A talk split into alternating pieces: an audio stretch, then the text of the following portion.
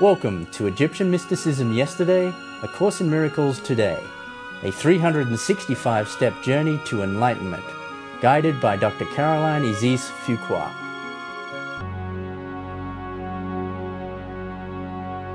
Step 143 Knowing that all I give, I give to myself, today I give all of the love and understanding that I am to all that I meet. And choosing to stand as one with God and with all the blessings that come from being attentive and listening, I thankfully receive the guidance that makes easy, safe, and successful my way.